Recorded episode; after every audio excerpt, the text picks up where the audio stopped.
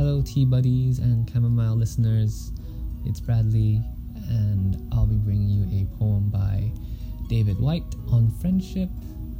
As always, stick around at the end for some commentary and reflection from me, and I hope you enjoy. Friendship by David Whyte. Friendship is a mirror to presence and a testament to forgiveness. Friendship not only helps us see ourselves through another's eyes, but can be sustained over the years only with someone who has repeatedly forgiven us for our trespasses, as we must find it in ourselves to forgive them in turn. A friend knows our difficulties and shadows, and remains in sight a companion to our vulnerabilities more than our triumphs. When we are under the strange illusion, we do not need them. An undercurrent of real friendship is a blessing exactly because its elemental form is rediscovered again and again through understanding and mercy. All friendships of any length are based on a continued mutual forgiveness. Without tolerance and mercy, all friendships die.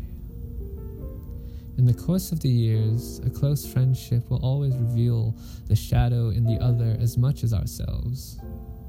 To remain friends, we must know the other and their difficulties and even their sins, and encourage the best in them, not through critique, but through addressing the better part of them, the leading creative edge of their incarnation. Thus, subtly discourage what makes them smaller, less generous, less of themselves. Through the eyes of a real friendship, an individual is larger than their everyday actions, and through the eyes of another we receive a greater sense of our own personhood, one we can aspire to, the one in whom they have most faith. Friendship is a moving frontier of understanding, not only of the self and the other, but also of a possible and as yet unlived future. Friendship is the great hidden transmuter of all relationships. It can transform a troubled marriage, make honorable a professional rivalry, make sense of heartbreak and unrequited love, and become the newly discovered ground for a mature parent-child relationship. The dynamic of friendship is almost always underestimated as a constant force in human life. A diminishing circle of friends is the first terrible diagnostic of a life in deep trouble, of overwork, of too much emphasis on a professional identity, of forgetting who will be there when our armored personalities run into the inevitable natural disasters and vulnerabilities found in even the most ordinary existence. Friendship transcends disappearance. An enduring friendship goes on after death, the exchange only transmuted by absence, the relationship advancing and maturing in a silent, internal, conversational way, even after one half the bond has passed on. But no matter the medicinal virtues of being a true friend or sustaining a long, close relationship with another, the ultimate touchstone of friendship is not improvement, neither of the other nor of the self. The ultimate touchstone is witness, the privilege of having been seen by someone and the equal privilege of being granted the sight of the essence of another, to have walked with them and to have believed in them, and sometimes just to have accompanied them for however brief a span on a journey impossible to accomplish alone.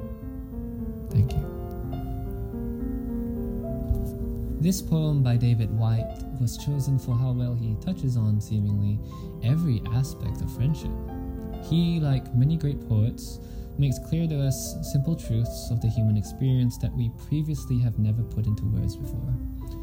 What often makes friendships suddenly end or long-lasting are the exact same things. How do we react or re- reconcile when we uncover the deepest parts of ourselves to each other? What of the ostensible willingness to do so? Being seen, our vulnerabilities and all, feels without a doubt a scarier prospect but a friend reminds us to have peace, to take a chill pill, and assure us they have our backs in our slow becoming of ourselves, much in the same way that we have theirs in their processes. In this poem, Whyte reminds us that while not always an everyday thing, friendship has a constant presence in our lives, and understood support in the back of our minds. Who among those in your life that you can think of have expressed their support in whatever you're doing? When was the last time you spoke?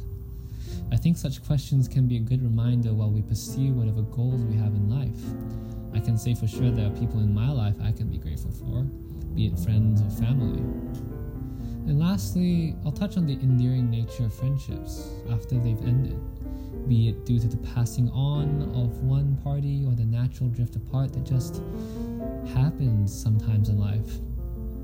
I'm grateful while still in my younger years that I've not suffered the loss of a friend's passing, but those sudden realizations, often years after the fact, that you've drifted from a person still feel so painful nonetheless. Whyte's words on the topic are a gentle respite that, for in those times of togetherness, we are privy to a person as they are in that moment. Whether life be a long or short journey, we are privileged for that brief instance in knowing and accompanying one another. In that brief instance, we see and are seen a self that only exists in those fleeting moments. I hope to never forget that fact, and in that way, treasure every moment we have with those around us. I'm Bradley, and this has been Camomile. Thanks for listening.